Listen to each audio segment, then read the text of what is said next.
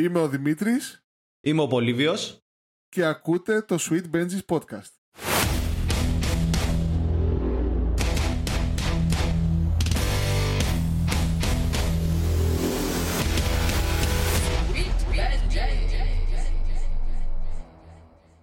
Άμα θέλετε να στηρίξετε την προσπάθειά μας, κάντε ένα like, ένα subscribe και ένα share, ώστε να το δούνε και άλλοι. Γεια σου Δημήτρη. Γεια σου Πολύβιε. Λοιπόν, ε, θες να εξηγήσεις λίγο το σκεπτικό και όλο το concept που θα έχουμε σε αυτό το podcast που θα κάνουμε μαζί; Κοίταξε, ε, θα παίρνουμε διάφορα θέματα και θα τα αναλύουμε ως προς την ε, οικονομική τους μεριά, okay. Ε, οι αγορές, η φιλοσοφία τους και όλα τα επιμέρους στοιχεία που αποτελούν τις αγορές. Σε αυτό το σημείο να πούμε ότι ό,τι ακούτε είναι για καθαρά ψυχαγωγικούς σκοπούς και γιατί δεν είμαστε επιστοποιημένοι οικονομικοί σύμβουλοι. Και πάντα να κάνετε τη δικιά σας έρευνα για ό,τι θέλετε να βάλετε τα λεφτά σας που λένε. Ωραία Δημήτρη, αφού είπαμε τα γενικά, τα εισαγωγικα και αναλύσαμε λίγο και το concept που θα έχει όλο αυτό το podcast που πάμε να ξεκινήσουμε. Ας ε, πάμε σιγά σιγά να μπούμε στο πρώτο θέμα που θα έχει και το σημερινό επεισόδιο.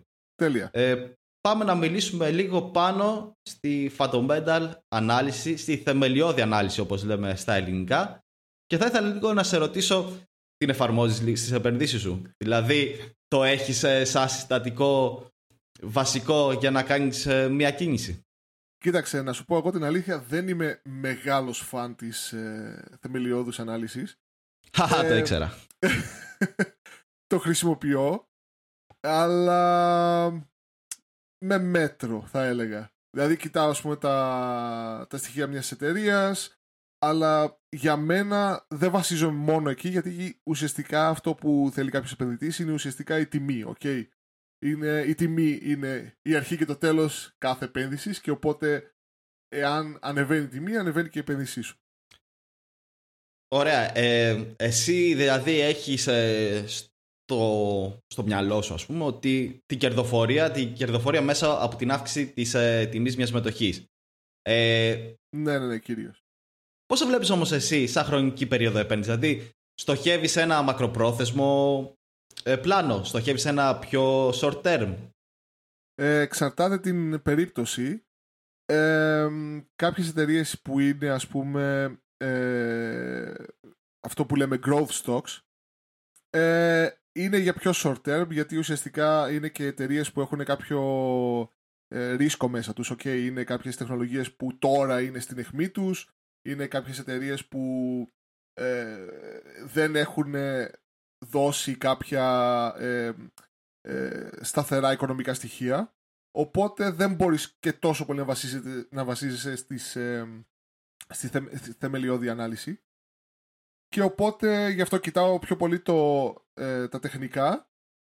Είτε είναι για swing trading εντός εισαγωγικών, δηλαδή ας πούμε για κινήσεις που θα είναι ανοιχτές για κάποιες εβδομάδες οτιδήποτε, είτε για long term επειδή παρακολουθώ γενικά τις αγορές, για long term πάλι θα το κοιτάξουμε τον ίδιο γνώμονα.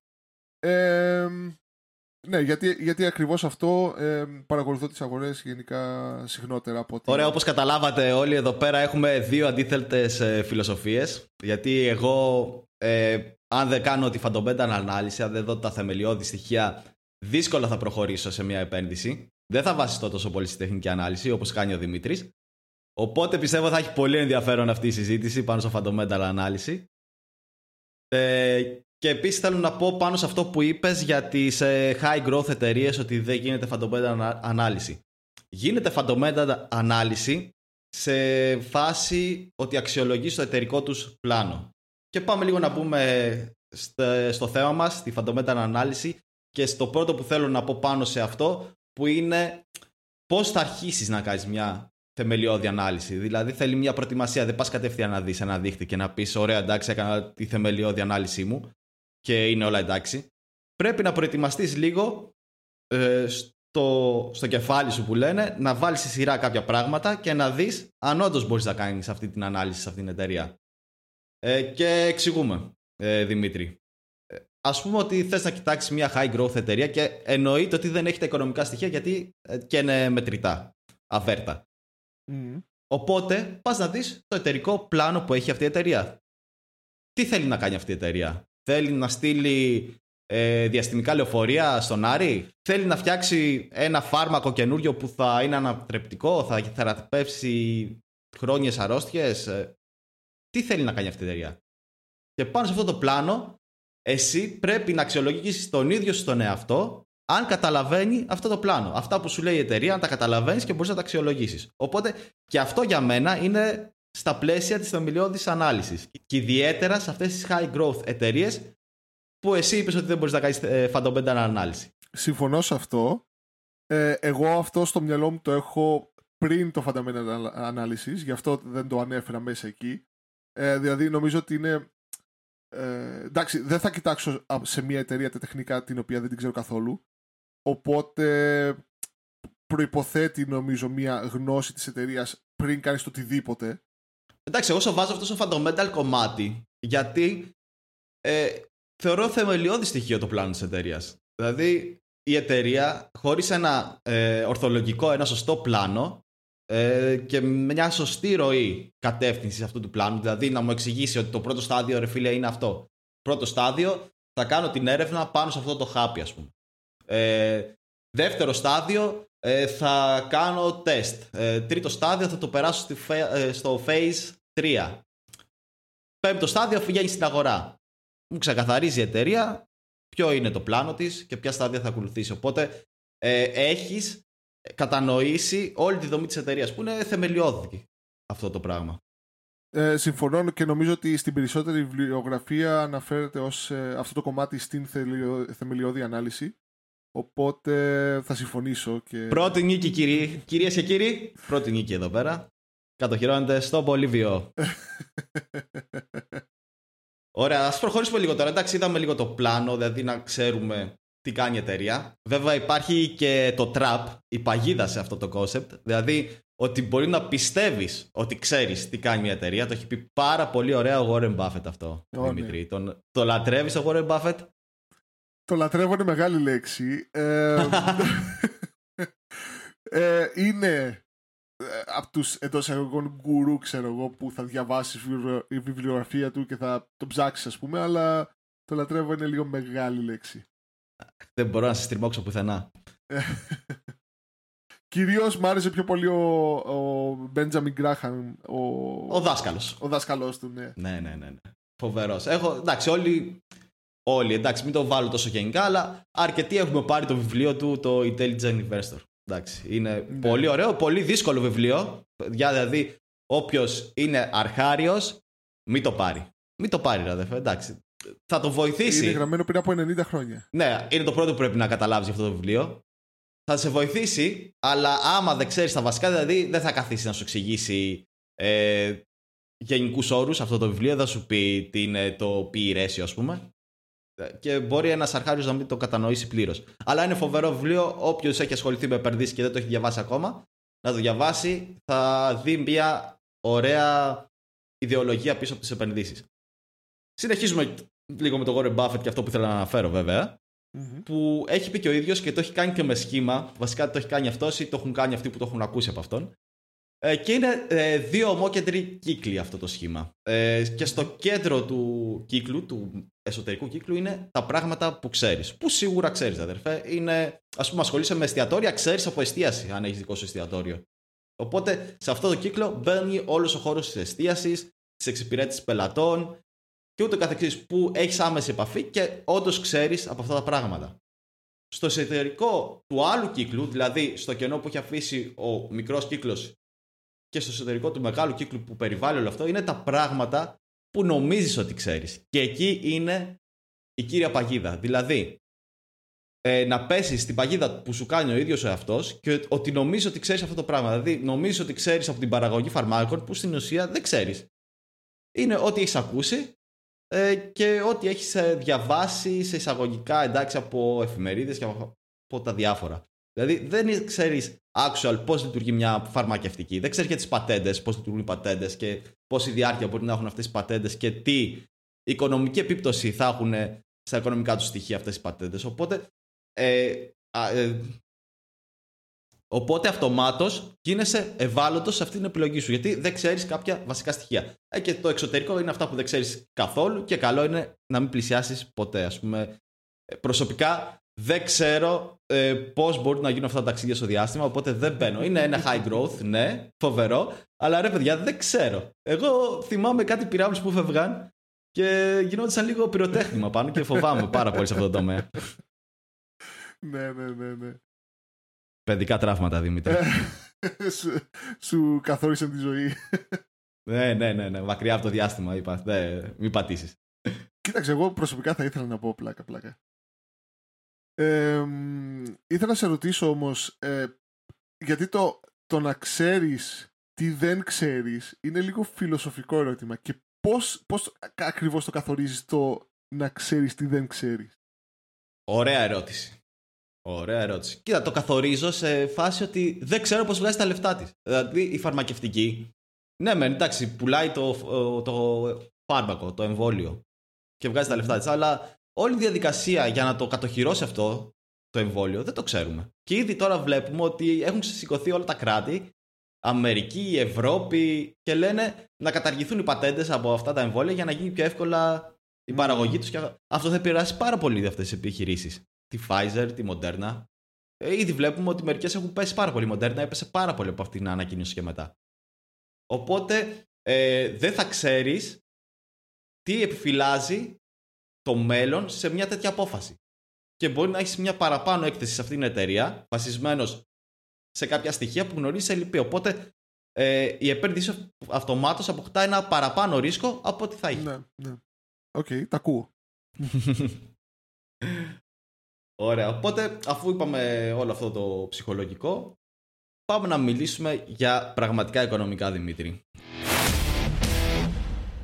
Οκ, λοιπόν, εγώ βασικά αυτά που ακολουθώ, είχα διαβάσει κάποια στιγμή το βιβλίο το Rule Number One του ε, Phil Town και ουσιαστικά αυτό είναι ένας μπούσουλας το οποίο ακολουθώ. Ε, να αναφέρω ότι το Rule Number One αναφέρεται στον κανόνα που έβγαλε ο ίδιος, γιατί είχε δύο κανόνες ο Warren Buffett και ο πρώτος κανόνας ε, είναι να μην χάσεις ποτέ λεφτά και ο δεύτερος κανόνας είναι να μην ξεχάσει τον πρώτο κανόνα. Οπότε... Να σου πω, fun fact, νομίζω ότι το ξέχασε λίγο αυτό το κανόνα ο Warren Buffett τώρα τελευταία. Oh, εντάξει, κοίταξε, είναι και λίγο 90 χρονών. Εντάξει, εντάξει, πόσο είναι, 80 τόσο. Μακριά από αεροπορικές παιδιά. ε, ναι, και ουσιαστικά αυτός έχει ένα μπούσουλα μέσα. Είναι πολύ ωραίο βιβλίο και διαβάζεται σχετικά εύκολα. Ουσιαστικά, ε, επειδή ε, τα βιβλία του Benjamin Graham και το Intelligent Investor και το Security Analysis, που είναι και τα δύο φοβερά, είναι ε, λίγο δύσκολα να διαβαστούν. Οπότε προτιμώ αυτού του είδους τα βιβλία, όπως το Rule Number One και ε, είναι και ένα άλλο τώρα το οποίο με διαφεύγει ο τίτλος, του ε, William O'Neill νομίζω λέγεται. Ε, εντάξει, θα το βάλουμε στην περιγραφή αυτό το βιβλίο. Ε, ναι, και ουσιαστικά ο Town αναφέρει ότι πρέπει καταρχήν να ξέρεις την εταιρεία σου όπως προείπες, okay? πρέπει να, να γνωρίσεις τι κάνει. Και όταν γνωρίζεις τι κάνει πρέπει να, να, να διακρίνεις τέσσερα modes. Ε, στα αγγλικά το mode είναι όταν χτίζανε στο Μεσαίωνα το κάστρο, γύρω γύρω βάζανε αυτή την τάφρο που ήταν ξέρω εγώ μέσα οι κροκόδιλοι στα καρτούν που έχει ας πούμε. Ακριβώς, ακριβώς. Ναι, ναι. ναι. και ουσιαστικά αυτό θα κάνει την, την εταιρεία να μην είναι τόσο εύκολα προσβάσιμη από ανταγωνιστές ώστε να τη ρίξουν από εκεί που είναι. Και οπότε πρέπει να αναγνωρίσεις ε, τέσσερα modes πάνω στην εταιρεία την οποία ψάχνεις, έτσι. Είναι το, το brand mode, το secret mode, το toll mode, το switching mode και το price mode. OK. Okay. Για εξήγησε τα μας λίγο αυτά. Λοιπόν, μισό λεπτό. Το brand moat είναι ε, ουσιαστικά η βαρύτητα του brand μιας επιχείρησης, okay. Ε, το όνομα που έχει η εταιρεία στην ναι, αγορά. Ναι, ναι, Πόσο βαρύ είναι το όνομα που, που παίζει πολύ μεγάλο ρόλο γιατί ουσιαστικά ε, είναι κάτι το οποίο είναι μη μετρήσιμο και όταν, όταν βγάζουν ας πούμε ότι ε, η Apple ας πούμε έχει το πιο ακριβό brand ας πούμε είναι λίγο υποκειμενικό το πόσο μπορεί να κοστίζει έχουν μέσα στα, στα λογιστικά τους ένα κόστος οι εταιρείες για, για το brand τους ε... Νομίζω είναι το good willing, νομίζω, έτσι είναι στον ισολογισμό τους, κάπως έτσι είναι στη, στην... Ε, γράφεται. Είναι στα asset, στο, ναι, στο ναι, ναι, ναι, ναι, ναι. Εκεί πέρα. Είναι στα μη, ε, μη non-fungible ε, ε, assets, κάπως έτσι νομίζω. Intangible assets. Ναι, αλλά είδες, όταν είπες για branding, σκέφτεσαι κατευθείαν όμως την Apple. Ναι, ναι, ναι οπότε, προφανώς, Οπότε δικαιολογείται που τη θεωρούν ότι έχει ένα brand ακριβό και ότι ε, είναι mode αυτό. Κοίταξε, και η Nike είναι από αυτές τις εταιρείες, η Disney, η Coca-Cola, είναι πάρα πολλές. ναι, ναι, ναι. Και κυρίως μην παραξενευτείτε που θα δείτε πολλές blue chip εταιρείες να είναι σε αυτή την κατηγορία. Ναι, ναι, ναι, ναι. ναι. Γιατί ουσιαστικά ερχόμαστε τώρα στο δεύτερο mode, ήταν καλή πάσα. στο secret mode και ουσιαστικά είναι και το, ε, αυτό που κάνει μια μια εταιρεία, ε, πώς το λένε, όταν έχει κάποια μυστικά, ας το πούμε, που δεν, μπορούν, που δεν γνωρίζουν κάποιοι άλλοι, ε, όπως πατέντες ή κάποια ε, εταιρικά μυστικά, τα οποία είναι δύσκολο να αντιγραφούν. Όπως ας πούμε οι φαρμακευτικές και ένα καλό παράδειγμα άλλο είναι η Coca-Cola, ας πούμε, που ουσιαστικά η συνταγή της είναι λίγο μυστική, ας πούμε. Καλά και το άλλο, το secret που μπορούμε να το βάλουμε σε αυτό είναι και το content που έχει μια εταιρεία και δεν μπορεί να τα αντιγράψει άλλη. Α πούμε, η Disney, τα παιδικά της Disney δεν μπορεί να τα βρεις πουθενά άλλου. Τα έχει μόνο η Disney. Ναι. Mm. Ε, ουσιαστικά οι πατέντες, ναι. Ε, δεν μπορεί να φτιάξει μια άλλη εταιρεία το Mickey Mouse. Τέλος. Ναι. Είναι κατοχυρωμένος. Ακριβώς. Ε, το επόμενο, το τρίτο mode, είναι το tall mode, που ουσιαστικά είναι το πόσο κατέχει μια εταιρεία την αγορά. Okay. Ε, παραδείγματα εδώ πέρα μπορείς να βάλεις την Nestlé ας πούμε που είναι κολοσσός στα ε, τύπου φαγητά και ε, γαλακτοκομικά προϊόντα κτλ. Τι Pepsi. Και την έξω... Pepsi. Pepsico, ναι. Έχει πάρα πολλές μάρκες κάτω από αυτήν. Ναι, ναι, όντως, όντως. Αλλά εγώ θα, πιο πολύ σε αυτό, σε αυτό θα, το παράδειγμα θα έβαζα την Coca-Cola πάλι παρά την Pepsi ή την ExxonMobil η οποία στον τομέα της και αυτή είναι ε, κατέχει την αγορά ουσιαστικά. Δηλαδή σε αυτή την κατηγορία η εταιρεία καταλαμβάνει μεγάλο μέρος της αγοράς που αναφέρεται σε αυτό το αντικείμενο που πουλάει. Δηλαδή μπορεί να είναι δύο εταιρείες που πουλάνε ανθρακούχο νερό, αλλά η μία να κατέχει το 80% της αγοράς και η άλλη να κατέχει μόνο το 20%. Ακριβώς αυτό. Και, και επίσης, ε, αν αυτή η εταιρεία ε, παίρνει και κομμάτια από άλλες αγορές. Mm. Δηλαδή όχι μόνο στο αθρακούχο νερό, να πάει και στα πατατάκια, ας πούμε. Ε, αυτό θα πρέπει να την κάνει ουσιαστικά να είναι λιγότερο ευάλωτη, γιατί ουσιαστικά ε, κάνει diversification στα, στις επενδύσεις της κτλ.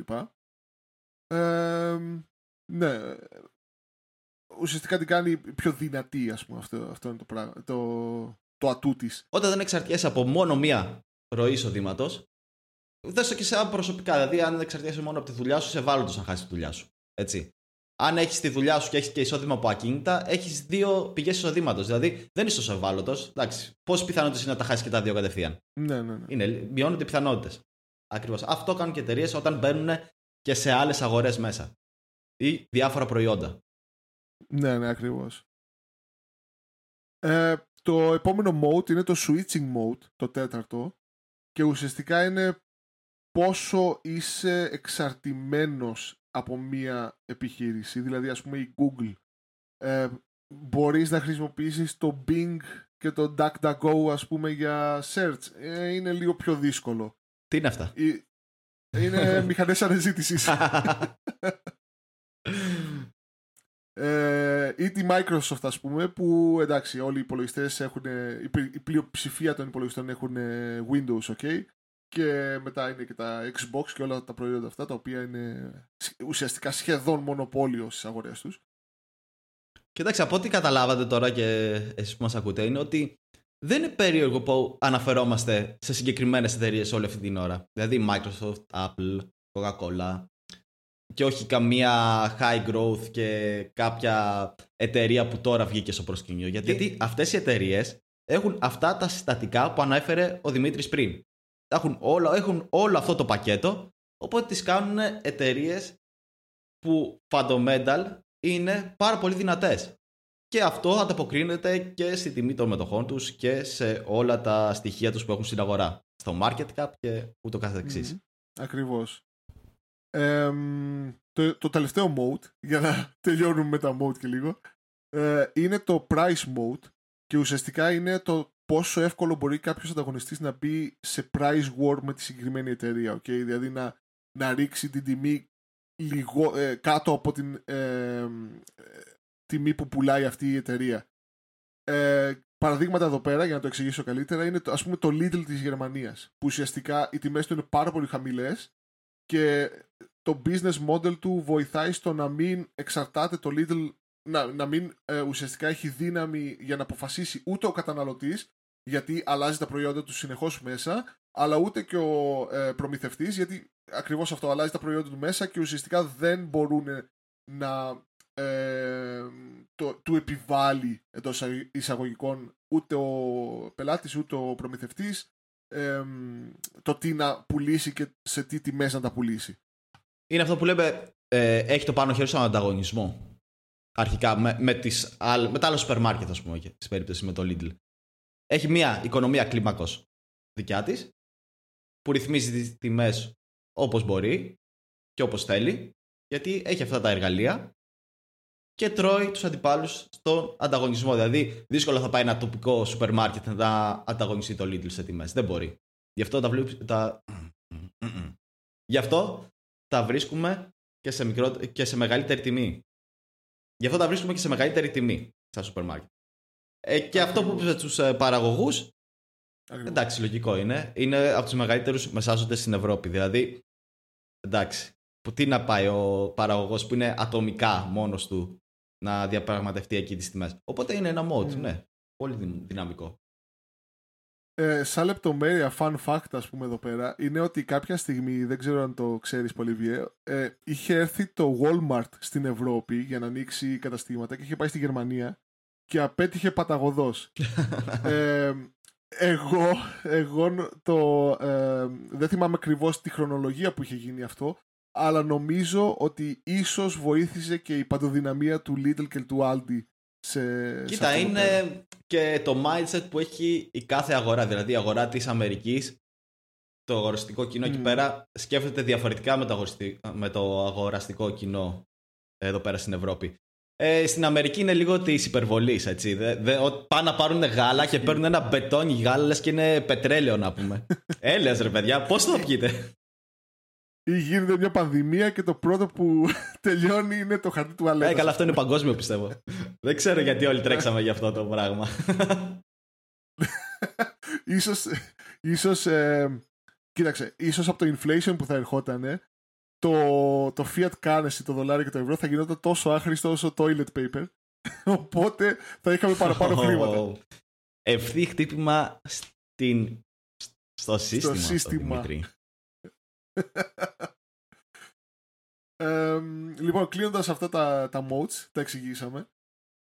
Ε, ένα, ε, το επόμενο step, το οποίο ουσιαστικά περιέχει τα, την ανάλυση ξέρω, μιας εταιρείας, είναι αυτό που αναφέρει ο Phil Town ως οι πέντε μεγάλοι αριθμοί και μετά είναι να κοιτάξει κάποιος ε, το, το management της εταιρείας γιατί ουσιαστικά ε, το management καθορίζει και τη φιλοσοφία της εταιρείας. και ουσιαστικά μετά το τελευταίο βήμα που ε, πρέπει να κάνει κάποιος για να σύμφωνα με τη fundamental ανάλυση και το βιβλίο του Phil Town είναι να πάρει την μετοχή της εταιρείας σε κάποιο margin of safety σε μια ε, τιμή undervalued η οποία ουσιαστικά θα του ε, δώσει ένα προβάδισμα σε μελλοντικά, ε, σε μελλοντικά capital gains. Ωραία, ε, έθεσες πάρα πολύ ωραία το δρόμο, οπότε πάμε να δούμε αυτούς τους αριθμούς που λες, τους πέντε μεγάλους αριθμούς. Έτσι. Ωραία, λοιπόν, είναι, το πρώτο είναι το Return on Investment Capital και ουσιαστικά αυτό εδώ πέρα...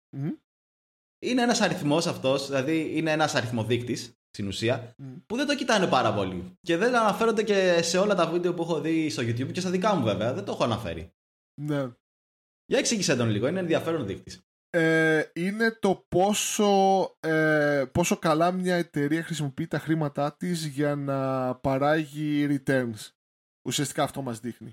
Είναι η απόδοση των κεφαλαίων της σε ελεύθερη, Απόδοση μετάδοση. κεφαλαίων, ναι. Έτσι, σε ελεύθερη μετάφραση στα ελληνικά. Ναι. Ε, έχει, ε, καθορίζεται από ε, μια μαθηματική φόρμουλα, ξέρω εγώ, αλλά εντάξει, στα περισσότερα financial statements που ψάχνει κάποιος όταν μπαίνει στο site μιας επιχείρησης είναι, ε, νομίζω είναι εκεί πέρα. Δηλαδή είναι στάνταρ και στα financial statements. Ναι, ναι, νομίζω είναι και στο Yahoo Finance. Ε, Ναι, μπορεί ναι, το μπορεί να έχει. το βρεις στο Statistics εκεί πέρα. Ε, γράψτε μου λίγο στα σχόλια να δω πώς το έχουν κοιτάξει αυτόν τον αριθμό δείκτη, γιατί είμαι πολύ περίεργος για να δω. και τον Gallup. λοιπόν, ε, το δεύτερος αριθμός είναι το sales growth rate, που ουσιαστικά είναι ο ρυθμός ανάπτυξης των ε, πωλήσεων. Ε, είναι, πώς το λέει, εξηγείται από μόνος του Ε, το τι ε, σημαίνει. και είναι ένα στοιχείο που κοιτάω πάντα. Ε, κοιτάω πάντα. Δηλαδή, πιστεύω ότι οι πωλήσεις, τα έσοδα που έχει, τα γενικά έσοδα η εταιρεία, είναι πιο καλά να τα κοιτάς από ότι ε, τα κέρδη. Γιατί οι εταιρείες, εντάξει, εδώ μαγειρεύουμε εμείς τα δικά μας κέρδη, ρε παιδιά. Δεν θα τα μαγειρεύουν οι εταιρείες κολοσσοί. Ποιος θέλει να πληρώνει παραπάνω φόρους από ό,τι το αναλογούν ή παραπάνω φόρους. Ε, Όλες κοιτάνε να κόψουν κάτι. Οπότε τα έσοδα δεν γίνεται να τα κόψεις, θα τα παρουσιάσεις. Εκεί δείχνεις μια καλή ανάπτυξη στην εταιρεία. Οπότε είναι καλό να κοιτάμε πόσο αυξάνονται αυτά τα κέρδη. Δεν λάθος. Είναι καλό να βλέπουμε πόσο αυξάνονται αυτά τα έσοδα. Σωστό, σωστό. Ε, θέλω τώρα να μου πεις εσύ τι Α, είναι το μάλιστα. earnings per share; Λοιπόν, αυτό είναι τα κέρδη αναμετοχή. Δηλαδή, παίρνει τα συνολικά κέρδη που έχει μια εταιρεία, στα δείχνει στο, ε, στο income statement η εταιρεία της. Είναι το bottom line τα earnings. Δηλαδή, όποτε ακούσετε σε μια συνέντευξη ή διαβάσετε σε ένα αγγλικό άρθρο και πούν το bottom line της εταιρείας ήταν ε, ένα εκατομμύριο. Αυτό είναι τα κέρδη. Γιατί βρίσκονται κάτω-κάτω στην κατάσταση αποτελεσμάτων χρήσης της εταιρείας. Οπότε το λένε οι ξένοι bottom line. Και το fr- ε, up li- ε, first line, ε, front line, δεν θυμάμαι πώς λέγεται ακριβώς, είναι τα έσοδα. Μμμ, μμμ, Ακριβώς. Ο- Οπότε παίρνεις αυτό το net income, καθαρά έσοδα, το διαιρείς με το shares outstanding, δηλαδή το σύνολο όλων των μετοχών της εταιρείας και βλέπεις πόσο αναλογεί κέρδη αναμετοχή. Μμμ, μμμ. Ακριβώς. Οπότε σε αυτό βλέπεις ε, αν αγοράσεις αυτή τη μετοχή πόσα κέρδη από την εταιρεία παίρνεις. Ακριβώς. Περνάς το μάθημα. Ω, Λοιπόν, θέλω, θέλω παλαμάκια να μου βάλεις εδώ πέρα. θα σου βάλω αυτό το ηχητικό που είναι το «Ω». λοιπόν, το τέταρτο ε, νούμερο indicator, ας πούμε, που τσεκάρει σε μια εταιρεία, σύμφωνα πάντα με το Fill Town, εντάξει, okay, είναι το δικό του μοντέλο αυτό, Εντάξει, Ε, είναι κλασικό μοντέλο, δεν είναι μόνο για το Fill Town. Δηλαδή, ε, και αυτός δεν έχει πει κάτι εξωπραγματικό. Είναι στάνταρ Όχι. πράγματα, παιδιά. Αυτά δεν, δηλαδή, δεν τα έχει ανακαλύψει αυτός. Είναι στάνταρ, όλοι τα κάνουν. Ναι. Ναι, ναι, ναι, ναι. Απλά αυτός ε, τα έχει κάνει το δικό του πακέτο, ας πούμε. Έχει βάλει ναι, τη- τη- το δικό του μπούσουλα για να προχωρήσει. Δηλαδή, ας πούμε, για παράδειγμα, ε, μου κάνει εντός εισαγωγικών εντύπωση που δεν ε, μιλάει καθόλου για το EBITDA ε, ή για κάποια άλλα ε, indicators τα οποία είναι και αυτά πολύ διάσημα, ας πούμε, εντό εισαγωγικών και χρήσιμα για να τα κοιτάει Εντάξει, εγώ κάποιος. πιστεύω επειδή το EBITDA είναι λίγο πιο συσσαγωγικά περίπλοκο για τον απλό Μμμ. άνθρωπο να πάει να το δει. Δεν μπορεί να μην το καταλάβει ακριβώς.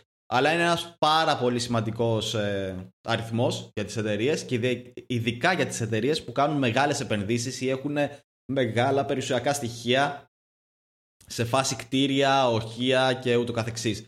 Ε, και γιατί, γιατί μέσα σε αυτόν τον αριθμό των έπειτα που είναι κέρδη προ ε, φόρων τόκων και αποσβέσεων είναι αυτή η τελευταία λέξη που είπα, αποσβέσεις. Που είναι ένα σε εισαγωγικά εικονικό έξοδο της εταιρείας, έτσι. Δηλαδή δεν είναι actual ε, έξοδο φεύγει από τα ταμεία της, αλλά είναι τα περιουσιακά στοιχεία της που με το χρόνο πέφτει η αξία τους.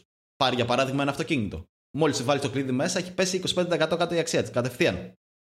Δηλαδή δεν μπορείς εσύ να πουλήσεις το αυτοκίνητό σου στην ίδια τιμή που τα αγόρασες.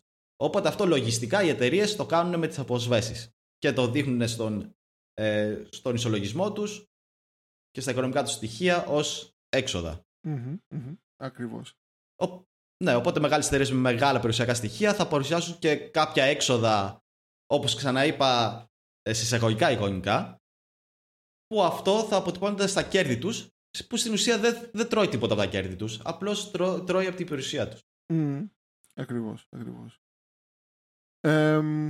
το τέταρτο ε, νούμερο, indicator, ξέρω εγώ που έχει ο Phil Tower. Αριθμό δείκτη, εντάξει. Αριθμό δείκτη, ακριβώς.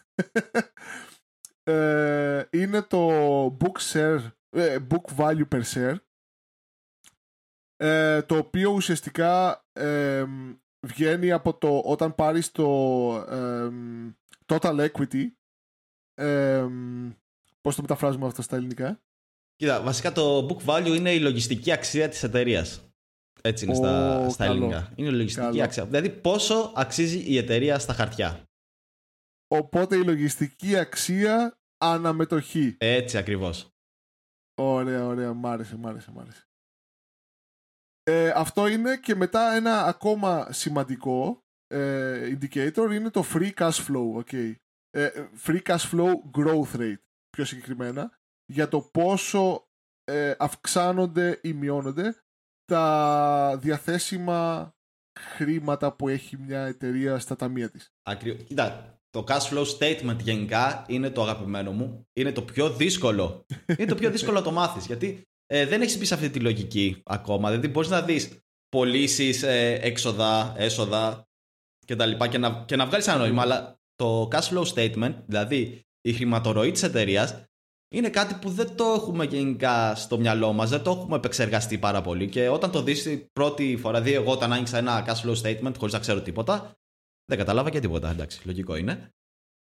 Αλλά προσπαθώντας ε, και εξασκώντας συνέχεια τις γνώσεις μου πάνω σε αυτό, κατάλαβα τι είναι και είναι, ε, να το εξηγήσω πάρα πολύ απλά, είναι πώς είμαστε εμείς οι άνθρωποι. Ε, είναι το αίμα στην εταιρεία, δηλαδή είναι τα χρήματα, πώς πηγαίνουν στην εταιρεία, τι διαδρομή ακολουθούν, πού φεύγουν, που έχει διαρροές, δηλαδή φεύγουν τα χρήματά της, έξοδα, σε διάφορα στάδια της εταιρείας, στη λειτουργία της, στις επενδύσεις της, στα οικονομικά της, γιατί έτσι χωρίζεται το cash flow statement, έχει τρία στάδια, και στο τέλος σου βγάζει δεν σου βγάζει η εταιρεία, αυτό το υπολογίζεις μόνος σου. Ουσιαστικά γιατί δεν το έχω δει σε κάτι πιο cash flow statement να μου λέει το free cash flow. Αλλά στην ουσία στο τέλος μπορείς να βγάλεις ποια είναι τα πραγματικά ε, ελεύθερα χρηματικά διαθέσιμα της εταιρείας. Γιατί στο, μπορεί να έχεις ένα income statement που να, είναι, να μην έχει έσοδα, να, να μην έχει λάθος, μπορείς να δεις ένα income statement που να μην έχει κέρδη, να έχει ζημία. Αλλά να πας να δεις το cash flow statement και να δεις ότι στην πραγματικότητα έχει μια χαρά κέρδη η εταιρεία. Δηλαδή έχει ε, χρηματικά διαθέσιμα μέσα. Είναι, είναι λίγο blown mind αυτό που είπα τώρα. Αλλά ναι, παιδιά, εταιρείες που παρουσιάζουν ε, ζημίες μπορεί να έχουν πραγματικά οικονομικά αποτελέσματα στα ταμεία τους. Είναι διαφορετικά το ένα με το άλλο. Κοίταξε, το cash flow statement είναι λίγο πιο περίεργο γιατί αν και το, ο ισολογισμός και το income statement είναι πιο παλιά ε, financial statements, το cash flow είτε, αν θυμάμαι καλά, είτε ξεκίνησε να υπάρχει, να υφίσταται, είτε ξεκίνησε να είναι υποχρεωτικό τις μεγάλες εταιρείες να το βάζουν στα, στα report τους ε, το 70. Οπότε είναι ένα statement το οποίο είναι 50 χρονών και μερικές εταιρείες ε, χρειάζεται μόνο από τις μεγαλύτερες εταιρείες να έχουν ε, ε, cash flow statement και όχι από τις μικρότερες ας πούμε. Δηλαδή δεν ξέρω κατά πόσο εταιρείες του δίκτυ Russell 2000 θα έχουν cash flow statement. Έχουν, έχουν. Έχω δει πάρα πολλοί high growth εταιρείες να έχουν κανονικά. OK, okay, τότε ουσιαστικά νομικά εμπίπτουν στις μεγαλύτερες εταιρείες. Καλά, εντάξει, για να μπουν και μέσα στο χρηματιστήριο δεν είναι τίποτα ακριβώς, μικρές. Ακριβώς, ακριβώς. Αυτό θα έλεγα τώρα, ναι. Θα διόρθωνα τον εαυτό μου, ναι. ε, Ναι, είναι, είναι αρκετά δύσκολο και ουσιαστικά το, το cash flow statement βγαίνει από τα ήδη υπάρχοντα ε, balance sheet και income statements με κάποιες εντός εισαγωγικών πράξεις και μετατροπές. Αλλά αυτό είναι νομίζω για κάποιο άλλο επεισόδιο. Εντάξει, είναι καλύτερα κατηγοροποιημένα ε, και πιο συγκεντρωμένα ανατομής της επιχείρησης. Ε, τα χρήματα πώς διανέμονται και έχεις μια καλύτερη εικόνα. Δηλαδή μπορείς μέσα από αυτό το statement να δεις πού ε, αιμορραγεί η εταιρεία, πού χάνει λεφτά. Μπορεί να χάνει στη λειτουργία της, μπορεί να χάνει στις επενδύσεις της, μπορεί να χάνει στα οικονομικά της. Οπότε ξέρεις ότι κάπου αυτή η εταιρεία έχει ένα πρόβλημα και το ελέγχεις λίγο παραπάνω. Ακριβώς, ακριβώς. Ε, τώρα η επόμενη κατηγορία που επόμενη κίνηση βασικά στα, στα στάδια ανάλυσης μιας εταιρείας σύμφωνα με το Field Town είναι το management. Okay? Είναι ένα πολύ σημαντικό κομμάτι.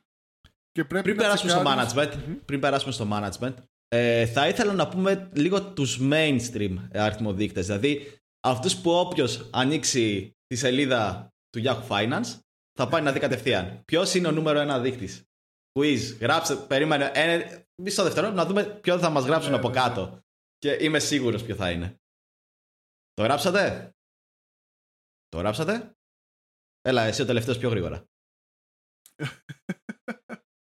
Λοιπόν, πες μου Δημήτρη ποιος είναι, να δω αν έχουμε το ίδιο σκεπτικό. Το PE ratio. Έτσι ακριβώς, έτσι ακριβώς. το price to earning ratio.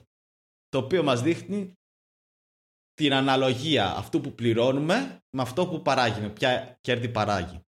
Δηλαδή, πόσο παραπάνω πληρώνουμε μία μετοχή από αυτά που μας δίνει. Το earning per share που μου πέσε πριν, το βάζουμε μέσα σε αυτόν τον αριθμοδείκτη. Ε, παιδιά, μόνο με το P ratio δεν βγάζεις ε, συμπέρασμα για μια εταιρεία. Δηλαδή, δεν μπορείς να πεις ότι.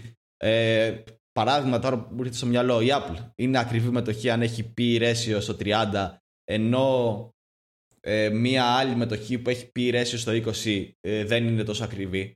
Μπορεί να είναι πιο ακριβή άλλη μετοχή. Πρέπει να το κοιτάμε ανά το sector πρώτα, δηλαδή να συγκρίνουμε το P ratio ανά το τομέα που ασκείται αυτή η επιχείρηση. Δηλαδή, να βάλω τη Microsoft, την Apple μαζί με τη Microsoft, μαζί με, την, ε, ε μαζί με το Netflix, με, με όλες τις τεχνολογικές εταιρείες. Και θα δω, θα συγκρίνω αυτά τα PE ratio και άλλα στοιχεία φυσικά, αλλά μόνο έτσι θα καταφέρω να βγάλω ένα σωστό συμπέρασμα. Δηλαδή, μην βλέπουμε αριθμούς 30, 40, 80, πόσο έχει η Amazon. δεν έχω ιδέα. Κάπου εκεί πρέπει να είναι και να λέμε Ω, είναι ακριβές εταιρείες. Όχι. Πρέπει να το ψάξεις λίγο καλύτερα. Και ο άλλος mainstream είναι ο price to sell ratio, δηλαδή η τιμή προς τις πωλήσεις που έχει η εταιρεία. Εκεί ψάχνουμε συνήθως τιμές κοντά στο 1, δηλαδή μας αρέσει να είναι όσο πληρώνουμε, ε, τόσο να έχει και σε πωλήσεις η εταιρεία.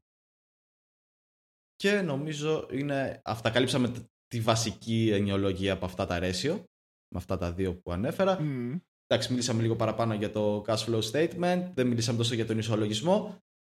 Αλλά κάτσα κάνω προμοτάρω λίγο τον εαυτό μου. Μπορείτε να δείτε στο FF Project το κανάλι μου που έχω ανεβάσει τρία βίντεο για πώς αναλύουμε μετοχές. Αν δεν ευλογείς τα γένια σου. έτσι ακριβώς, έτσι ακριβώς. Οπότε πάμε Δημήτρη να μιλήσουμε για το management που είναι ένας τομέας που στην αρχή δεν το κοίταγα καθόλου. Ναι, είναι λίγο ε, underrated, ξέρω εγώ, ε, τομέας. Καταρχήν, να σημειώσω, ε, πολύ καλά προείπες ότι... Βασικά, εγώ θα συμπληρώνω σε αυτό που είπες πριν, ότι ε, κανένας δείκτης από μόνος του δεν είναι ο χρυσός δείκτης που θα μας δείξει, ξέρω εγώ, ακριβώς τι γίνεται μέσα σε μια εταιρεία. Ε, και γι' αυτό κοιτάμε αρκετούς δείκτες μαζί γιατί ε, δεν υπάρχει, ακόμα και τα fundamentals είναι ακόμα σχεδόν ε, υποκειμενικά το πώς θα τα δει κάποιος. Και σύμφωνα, και, και τώρα που ανέφερα την υποκειμενικότητα, θα περάσουμε και στο management. Γιατί ας πούμε ε, είναι αρκετά υποκειμενικό το πώς θα δεις και θα μελετήσεις το management μιας επιχείρησης. Γιατί ουσιαστικά μπορείς να πεις ότι ε, μπορείς να δεις το CEO και μπορείς να δεις ότι ε, ε, στα, ε, στα reports που βγάζει μια εταιρεία βγάζει ας πούμε και το όραμά του ή το πώς πήγε η επιχείρηση ή ξέρω εγώ ένα letter για τους shareholders. Αυτός είναι πολύ διάσημος ο Warren Buffett το κάνει αυτό. και, και εκεί πέρα μπορείς να δεις ας πούμε και το, το πώς βλέπει την επιχείρηση, τους στόχους του και ε, τα σχετικά. Επίσης είναι πολύ σημαντικό να δεις ας πούμε το, τις απολαβές που έχει ο, ο CEO, δηλαδή ας πούμε ε, είναι πολύ motivated για να πετύχει η επιχείρηση αυτή ή απλά ας πούμε ε, το κάνει για να παίρνει απλά τα λεφτά του και να φεύγει.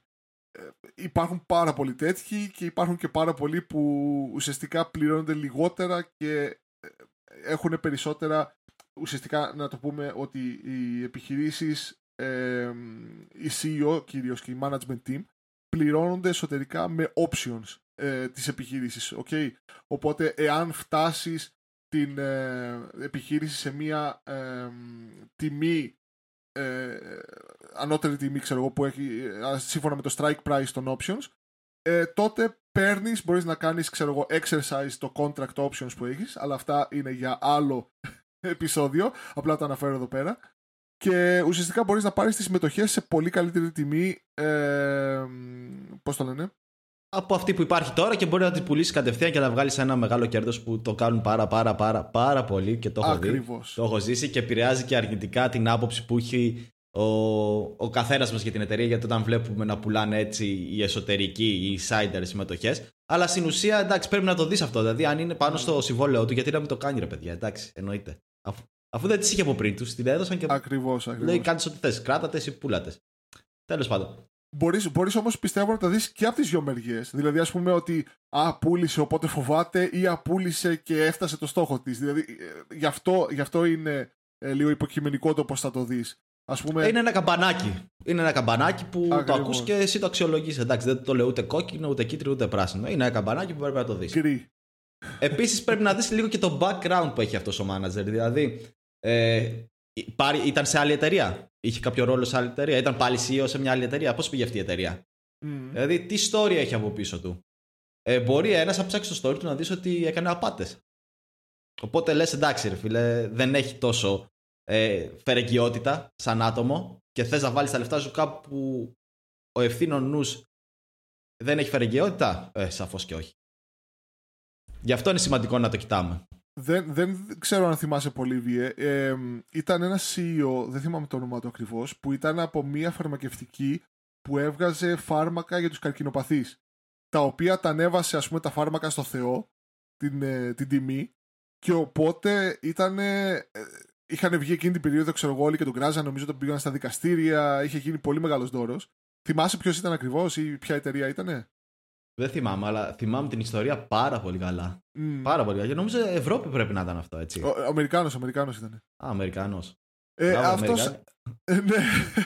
Καλά, αυτό δεν θα με έκανε εντύπωση για τους Αμερικάνους. Ισχύει. Ε, αυτός εδώ πέρα, ας πούμε, ο, ο CEO, προσωπικά, ας πούμε, εγώ θα το βλέπω πολύ αρνητικά και δεν θα, δεν θα το θεωρούσα καλή επένδυση, ξέρω εγώ.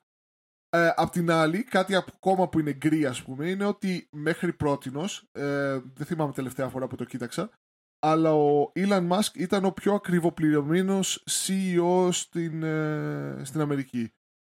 Αυτό μπορείς να το δεις ότι παίρνει τα λεφτά του και φεύγει ή αυτό μπορείς να το δεις ότι το αξίζουν μπορείς να το δεις από οποιαδήποτε μεριά. Γι' αυτό είναι όλα αυτά γκρι. Απλά πρέπει να έχεις μια ιδέα. Ε, εντάξει, η εταιρεία δεν είναι μια μηχανή που δουλεύει μόνη της. Δουλεύει με ανθρώπους. Οπότε πρέπει να κοιτάμε και τους ανθρώπους που δουλεύουν. Δεν μπορεί μια εταιρεία από μόνη της να χαράξει μια πολιτική. Ε, και επίσης αυτός που χαράζει την πολιτική μπορεί στην πορεία να παραστρατήσει από όλα αυτά και να κάνει κάποιο μοιραίο λάθος. Οπότε, αν τα έχεις όλα αυτά υπόψη σου, μειώνεις και πάλι το ρίσκο της επένδυσής σου και αξιολογείς λίγο καλύτερα την ε, εταιρεία. Εμπειρία του manager, απολαβέ όπως είπε και ο Δημήτρης, και ε, στοιχεία παρακίνησης του manager για να αποδώσει. Αυτά είναι κάποια σημαντικά που πρέπει να κοιτάμε σε αυτή την κατηγορία. Ακριβώς. Ε, νομίζω ότι εδώ θα ολοκληρώσω την ε, περιγραφή μου για το ε, Fundamental Analysis. Ε, ουσιαστικά μετά έρχεται το πρακτικό εντός αγωγικών μέρος στο βιβλίο του ε, Phil Town, αλλά δεν νομίζω ότι θα πρέπει να περιγράψουμε όλο το βιβλίο σε ένα podcast για να αφήσουμε και λίγο καμιά πώληση στο Phil Town. ε, εντάξει, εννοείται, εννοείται. Θα μας ζητήσει δικαιώματα μετά από το βίντεο. ναι, ναι, ναι. Εντάξει και νομίζω δεν είναι και πολύ πρακτικό για το podcast να πούμε τα πρακτικά μέρη γιατί θέλουν λίγο να τα δείξεις, να δείξεις κάποια πράγματα. Οπότε εντάξει ήταν να αναφέρουμε αυτούς τους δείκτες που είπαμε κάποιους δείκτες που δεν τους κοίταγε κανένας εγώ πιστεύω πριν. Δηλαδή ναι. ε, το return of ε, investment ή return of capital ε, δύσκολα θα το κοίταγαν ένας απλός επενδυτής, ένας καθημερινός επενδυτής. Δεν θα του έχω λίγο στο μυαλό. Σωστό, σωστό. Ε, ήθελα να αναφέρω τώρα γιατί ε, διαβάζοντας, το βιβλίο εγώ, ε, εγώ ήθελα να, το, να πω ότι είναι ουσιαστικά αυτό που θα λέγαμε Αμερικανιά έτσι δηλαδή ας πούμε ήθελα να, κάνω, να, να περιγράψω λίγο την εισαγωγή του βιβλίου γιατί είναι έτσι ωραίο fact. Ε, ο τύπος λέει ουσιαστικά περιγράφει τον εαυτό του ότι δεν είχε στον ήλιο μοίρα και επειδή ήταν ε, δάσκαλος σε κανό κάπως έτσι, αυτά ε, που είναι στα ποτάμια ας πούμε, και ε, ε, σε εκείνο το ποτάμι είχε μια πολύ δύσκολη στροφή που αν την έπαιρνες οδηγούσε σε μια σαν, όχι παλήρια, ένα ξέρω εγώ αυτό το whirlpool που κάνουν τα ποτάμια που κατεβάζει ουσιαστικά κάτω το νερό. Ναι, ναι, ναι. Και αυτό ήταν πάρα πολύ. Σαν δίνει. Ναι, μία ναι. δίνει ακριβώς. Και, και αυτό ήταν πάρα πολύ δύσκολο αν κάποιος ήταν εκεί πέρα και ε, Πώς το λένε, ε, αν βρισκόνται σε εκείνο το σημείο, είναι πάρα πολύ δύσκολο να το αποφύγεις. Ε, έχω ψάξει εικόνες και όντως είναι ε, λίγο τρομακτικό το σημείο εκείνο.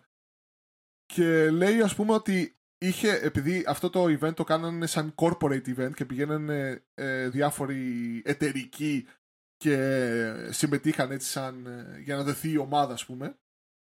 Κάποια στιγμή, κατά λάθος, για κάποιο λόγο δεν στρίψανε από την μεριά που έπρεπε και ήταν η χαλαρή μεριά και στρίψαν από εκεί που ήταν η δίνη. Και αυτός επειδή ήταν έμπειρος, ξέρω εγώ, τους βοήθησε ουσιαστικά να σωθούν από αυτή τη δίνη. Και ένας, ας πούμε, του λέει ότι ξέρεις, ε, σου χρωστάω τη ζωή μου και τα λοιπά. Και ήταν ένας ο οποίος είχε διδαχτεί από τον ίδιο τον Warren Buffett. Και το λέει το Phil Town, ε, για να σου το ανταποδώσω, ας πούμε, θέλω να έρθεις κάποια στιγμή σπίτι μου, ας πούμε, γιατί ε, είχαν ένα διάλογο, ξέρω εγώ, και θέλω να έρθεις σπίτι μου και να σου δείξω, ξέρω εγώ, πώς γίνονται τα επενδυτικά κτλ. Και, και να σου μάθω, ας πούμε, πώς να βελτιώσεις τη ζωή σου. Μάλιστα. Δηλαδή, ε, μέσα από ένα καλό του βγήκε ένα άλλο καλό, από ό,τι κατάλαβα ναι, εγώ. Ναι, ναι. Ε, και μετά θεώρησε καλό να, να το μοιράσει αυτό και στον κόσμο. Ε, είναι, είναι, είναι ένας πολύ πετυχημένος επενδυτής. Ναι, ναι, ναι, ναι, ναι. Εντάξει, δηλαδή δεν τα λέει έτσι όλα αυτά που γράφει. Δηλαδή τα έχει εφαρμόσει και ο ίδιος και έχουν αποδώσει. Και αν δεις και τις επενδύσεις του και για ό,τι αναφέρεται, γιατί έχει και βίντεο και στο YouTube, είναι για μεγάλες ε, εταιρείες. Και το μυστικό στο fundamental ανάλυση είναι να διαλέγεις νικητές. Βασικά παντού είναι αυτό στις επενδύσεις. Είναι να διαλέγεις νικητές. Αυτό αν το βάλεις στο μυαλό σου και πεις ότι θέλω να διαλέξω νικητή, τέλος.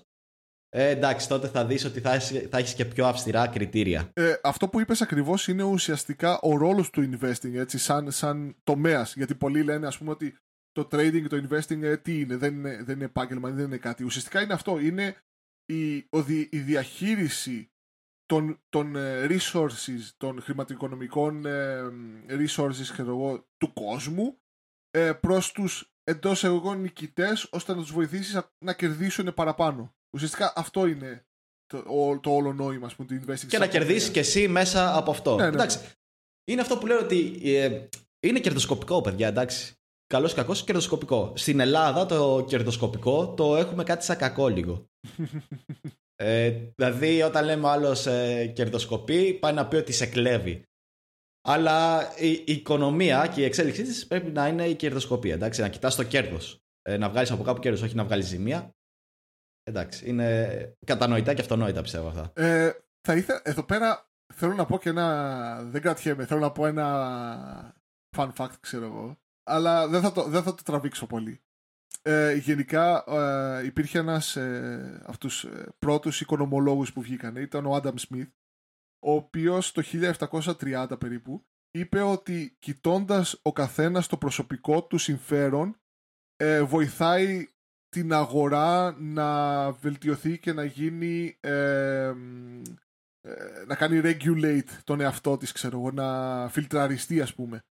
Το αόρατο χέρι είναι αυτό που έλεγε. Εντάξει, είναι και αυτό που περιέγραψες ε, είναι και η έννοια του καπιταλισμού. Αλλά Ναι, ναι, ναι. α- αυτό που περιέγραψες είναι ολόκληρο podcast από μόνο Ω, του. ναι. Να το ξέρεις. Ω, ναι. Έχεις βάλει τις βάσεις για κάτι επόμενο που θα γίνει στην πορεία. Σίγουρα θα αναφερθούμε πάνω σε αυτό το θέμα. Και σίγουρα θα φάμε και πολλά dislike. Όχι, πλάκα κάνω. Το περιμένω, το περιμένω. Οπότε, ε, Δημήτρη, νομίζω ότι φτάσαμε λίγο προς το τέλος. Μμμ. Ε, είπαμε πάρα πολύ ωραία πράγματα και πιστεύω ότι θα βοηθήσει πολύ κόσμο αυτό που πάει να ασχοληθεί τώρα με τις επενδύσεις. Ε, στην ουσία προετοιμάσαμε λίγο αρχικά ε, την τροοτροπία και στη συνέχεια του είπαμε κάτι ε, πιο εξειδικευμένο και πιο εξειδικευμένο που μπορεί να κοιτάξει και να διαλέξει βάσει θεμελιώδης ανάλυσης κάποιες εταιρείες για να επενδύσεις σε αυτές. Ακριβώς. Οπότε ήρθε η ώρα σιγά σιγά να κλείσουμε παιδιά. Ευχαριστούμε για όποιον έχει καθίσει μέχρι και το τέλος να μας ακούσει. Έχεις τίποτα να πεις εσύ Δημήτρη; Α, σκέφτομαι. Βασικά, μάλλον ε, περιμένετε να δείτε και το επόμενο επεισόδιο και μην κρίνετε από ένα επεισόδιο. Σίγουρα θα έχει συνέχεια όλο αυτό. Είναι το πιλωτικό επεισόδιο θα έλεγα Δημήτρη. Ακριβώς. Και είναι λίγο έτσι δοκιμαστικό και λίγο demo. Ε, αλλά πιστεύω ότι κύλησε πάρα πολύ ωραία. Ε, εγώ προσωπικά πέρασα πολύ ωραία. Α, κι εγώ. Κι εγώ. Ωραία. Οπότε αν περάσετε κι εσείς ωραία ένα like, ένα subscribe στο καινούργιο μας κανάλι, το Sweet Benzis ε, που αρχικά κάθε εβδομάδα θα ανεβάζουμε ένα τέτοιο podcast που θα μιλάμε γενικά για θέματα. Κάντε και ένα share ώστε να το δουν και άλλα άτομα για να προωθήσετε λίγο και το κανάλι, να δείξετε λίγο αγάπη που λένε ρε αδερφέ. Σχόλιο από κάτω, είναι πάρα πολύ σημαντικά τα σχόλια παιδιά, μου αρέσουν πάρα πολύ και προσπαθώ να απαντάω πάντα και στο άλλο μου κανάλι στο FF Project αλλά και εδώ θα κάνω το ίδιο. Και Δημήτρη, ως την άλλη φορά να πούμε να περνάνε υπέροχα και να κάνουν πάρα πάρα πάρα πολύ ωραίες επενδύσεις. Τι λες; Εγώ νομίζω θα έλεγες απλά να κάνουν πολλές επενδύσεις όχι, όχι, όχι, όχι. Λίγες και καλές, αυτό είναι το μυστικό πιστεύω. και θα σε ρωτούσα αν δουλεύεις για κάποιο broker, ας πούμε. Ωραία, οπότε ας χαιρετήσουμε. Οκ. Ως την επόμενη φορά είμαστε οι Sweet Benjies. Τα λέμε. Και θα τα ξαναπούμε.